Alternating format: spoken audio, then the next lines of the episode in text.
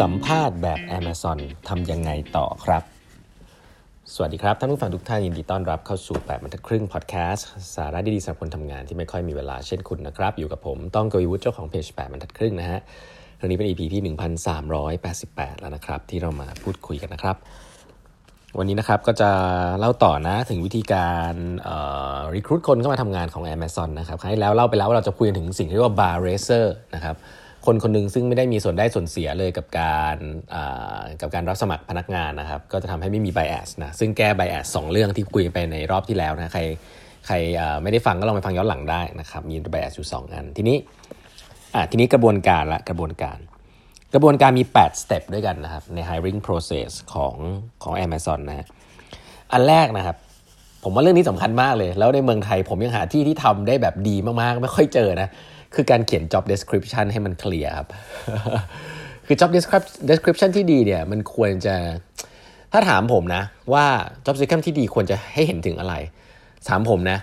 ควรจะเห็นถึง OKR ของคนคนนั้นเลยครับ ก็คือว่าคนคนนั้นโดนวัดผลยังไง อันนี้ผมอาจจะดู extreme นะ แต่หลาย ๆ ครั้งเราชอบพูด job description เหมือนว่าคนคนนี้มีหน้าที่ต้องทำอะไรบ้างใช่ไหมครับ ผมว่านั้นก็โอเคระดับหนึ่ง แต่ถ้าจะบอกว่าให้มันเคลียร์จริงเพราะไอ้ activity เหล่านั้นเนี่ยมันต้องได้รับการวัดผลถูกปะ เพราะฉะนั้นเนี่ยมันควรจะเขียนด้วยว่าเอ้ยจริง ๆ แล้วมันวัดคนคนนี้ถ้าจะ try เนี่ยเขาต้องวัดผลด้วยอะไร แล้วแล้วเราจะได้รู้ว่าเออก่อนที่เขาจะสมัครเขาจะได้รู้ว่า เขาได้เตรียมมาว่าเอ้ยเขาจะทำให้ผลลัพธ์ของตัววัดผลเหล่านี้ให้เกิดขึ้นได้อย่างไรนะเพราะฉะนั้นอย่างแรก job description สำคัญมากมากมากเลยครับเป็นการเตรียมเตรียมกัน ถ้า job description ไม่เคลียร์เนี่ยแล้วก็ผ่าน process ต่างๆ มาเยอะสุดท้ายเข้ามาทำงาน ไม่ไม่ meet expectation แน่นอน นะครับบอกได้เลย เพราะฉะนั้น JD เนี่ยเป็น process ที่ hiring manager นะครับกับ HR เนี่ย recruiter เนี่ยต้องช่วยกันคิดเยอะมากนะครับช่วยกันเขียนให้มันชัดเจนนะ ผมรู้เลยนะว่าหลาย ๆ ครั้งเนี่ย hiring manager เนี่ยก็ก็อยากจะเขียนให้ละเอียดแหละ แต่อาจจะเขียนไม่อาจจะเขียนแล้วแบบไม่ชัดเจนหรืออะไรอย่างเงี้ยอย่างน้อย HR ต้องไกด์ได้นะ ไม่ใช่ว่ารับมาเลยแล้วก็บอกว่ามันไม่เคลียร์ผมบอกอย่างนี้เลยนะหน้าที่ HR คุณเห็นพวกนี้มาเยอะคุณต้องรู้อะไรคือดีหรือไม่ดี แล้วก็คอยไกด์ ทาง hiring manager นะครับอะพอได้ JD ที่ดีละอะสมมติคุณได้ JD ที่ดีละนะฮะอันถัดไปเขาเรียกว่า resume review นะครับคุณปล่อย JD ออกไปนะครับก็จะมีคนสมัครเข้ามา ส่ง resume เข้ามา การรีวิวเรซูเม่เนี่ยส่วนใหญ่แล้วจะรีวิวโดย recruiter นะครับที่เป็นทางทีม HR จะเป็นข้างนอกเขาบอกว่าจะเป็นคนข้างนอกก็ได้ที่จ้างเข้ามาก็ได้เป็น recruiter นะครับหรือว่าเป็น hiring manager นะครับที่จะรีวิว candidate นะครับรีวิวผู้สมัครนะครับ แล้วก็เลือกครับง่ายๆ เลือก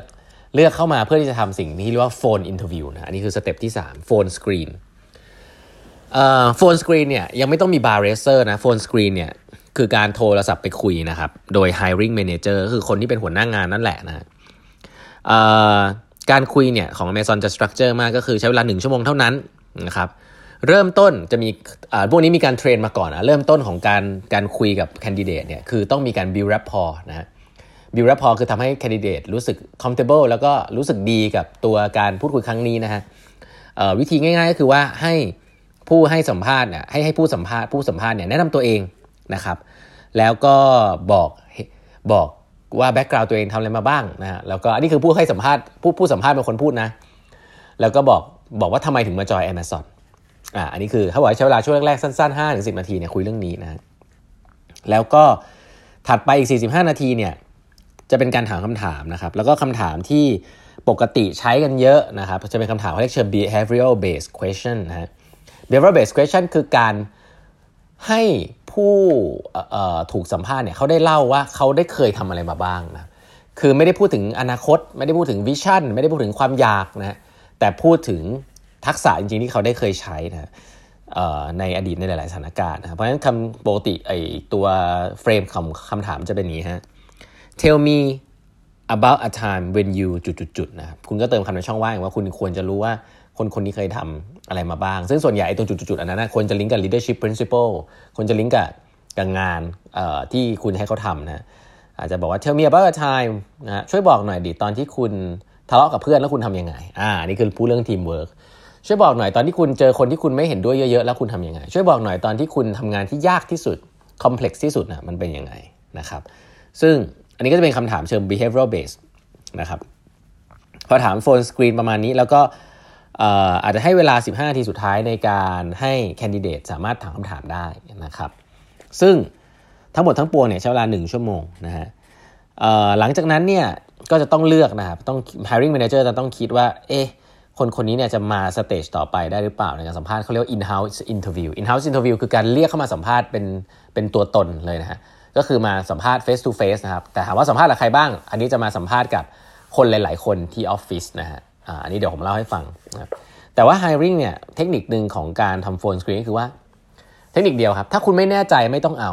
นะฮะหลาย ๆ ครั้งเขาบอกว่าตามสแตทเนี่ยถ้าไม่แน่ใจแล้วเอาเข้ามาเนี่ยหลาย ๆ ครั้งก็ไม่ได้ครับคือบางทีอาจจะเสียดายอย่าลืมนะฮะว่า เมื่อไหร่ก็ตามที่คุณเลือกคนให้เขามาสัมภาษณ์ที่ออฟฟิศเนี่ยมันมีเริ่มมีค่าใช้จ่ายเกิดขึ้น ค่าใช้จ่ายนั้นนอกจากเรื่องเงินที่คุณต้องออกให้เขาบินมาเนี่ยอีกอันนึงก็คือว่า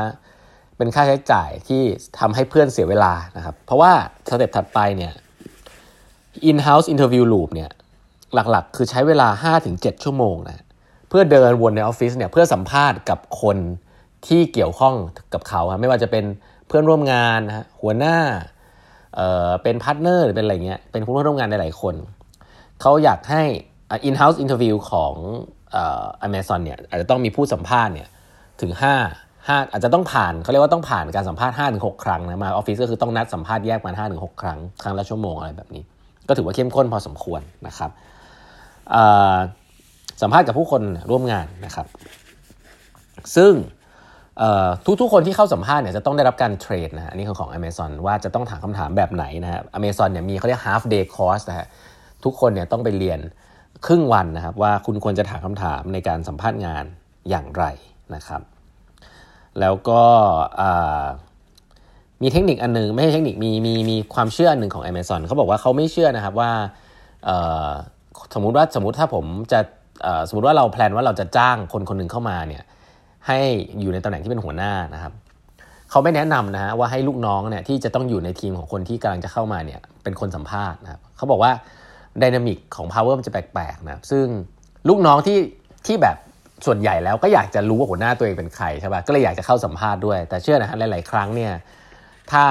ผลลัพธ์มันออกมาไม่ดี อย่างเช่นว่าเออลูกน้องรู้สึกเห็น เพราะเวลาสัมภาษณ์มันจะเซนซิทีฟแบบมันต้องโชว์วิกเนสโชว์อะไรอย่างเงี้ย บางทีลูกน้องก็อาจจะมีไบแอสกับคนคนนี้ได้นะครับ และถ้าสุดท้ายเนี่ยคุณตัดสินใจจ้างคนคนนี้จริงๆอะเพราะว่าแล้วแล้วพอลูกน้องไม่ชอบเนี่ยอันนั้นก็จะมีปัญหาอีกทีนึงเพราะฉะนั้น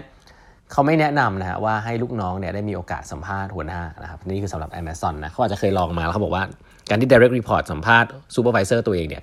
อาจจะไม่ได้เกิดผลดีเท่าไหร่กับ supervisor คนนั้นเวลาเข้ามานะครับการสัมภาษณ์แบบ behavioral based question เนี่ยจริง ๆ แล้ว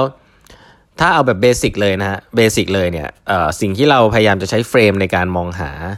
ก็คือเราอยากให้ผู้สัมภาษณ์เนี่ยสามารถเล่าออกมาได้เป็นสิ่งที่เรียกว่า style approach นะหลายๆคนอาจจะเคยได้ยินคำนี้นะตอนผมสัมภาษณ์ MBA เนี่ยเทรนเรื่องนี้มากนะเวลาเราจะเล่าเรื่องอะไรสักอย่างหนึ่งเนี่ยหรือจะโปรบอะไรเนี่ยให้เล่าเป็น style approach นะฮะคือเวลาเล่าสถานการณ์ก็คือว่า style คือ situation task action result นะว่าสถานการณ์ตอนนั้นมันเป็นยังไงนะฮะคุณได้รับหน้าที่อะไรไป แล้วคุณทำอะไรบ้าง แล้วผลลัพธ์เป็นยังไง เฟรมนี้ผมว่าเอาไปใช้ได้กับทุกเรื่องในชีวิตเลยนะ อันนี้ผมแชร์เลยนะ เพราะว่าเวลาคนให้คุณเล่าเรื่องสักอย่างเฮ้ยตอนนั้นเป็นไงบ้างเนี่ยถ้าคุณ structure หน่อยมันจะ concise มากมันจะสั้น แล้วมันก็จะเรียบร้อยรู้รู้เรื่องว่าเออวันนั้นสถานการณ์เป็นอย่างนี้นะผมได้รับหน้าที่นี้ แล้วนี่คือสิ่งที่ผมทำและนี่คือผลลัพธ์นะเอาไปใช้ในการสัมภาษณ์งานได้หมดเลยนะฮะผมเชื่อว่าเมืองไทยหลาย ๆ ที่เนี่ยเขาใช้ behavioral based question นะครับถ้าเราเจอ candidate ที่ตอบเป็น STAR approach เนี่ยเราจะรู้สึกว่าโอ้คนคนนี้มีความรู้เรื่องนี้นะครับแล้วก็สื่อสารได้แบบ concise นะเพราะฉะนั้นสไตล์ approach เป็นสิ่งหนึ่งซึ่งอยากให้ฝึกกันนะฮะเวลาไม่ว่าจะเป็นการถามคำถามเองว่าถามคำถาม probing เป็นสไตล์ approach หรือว่าคนที่ตอบก็ใช้สไตล์ approach ได้เช่นเดียวกันนะครับวันนี้เวลาหมดแล้วนะครับเดี๋ยวครั้งต่อไปจะมาเล่าเรื่อง bar racer ให้ฟังแล้วว่าคนคนนี้คือใคร แล้วทำไมถึงมาอยู่ตรงนี้แล้วทำไม process ทั้งหมดเนี่ยถึงพึ่งคนคนนี้มากนะครับของ Amazon แล้วเราพบกันใหม่กับแปมทักครึ่ง podcast ในวันพรุ่งนี้นะครับฝากกด subscribe podcast YouTube channel TikTok Instagram ของแปมทักครึ่งด้วยนะฮะแล้วพบกันใหม่พรุ่งนี้นะครับ สวัสดีครับ thank you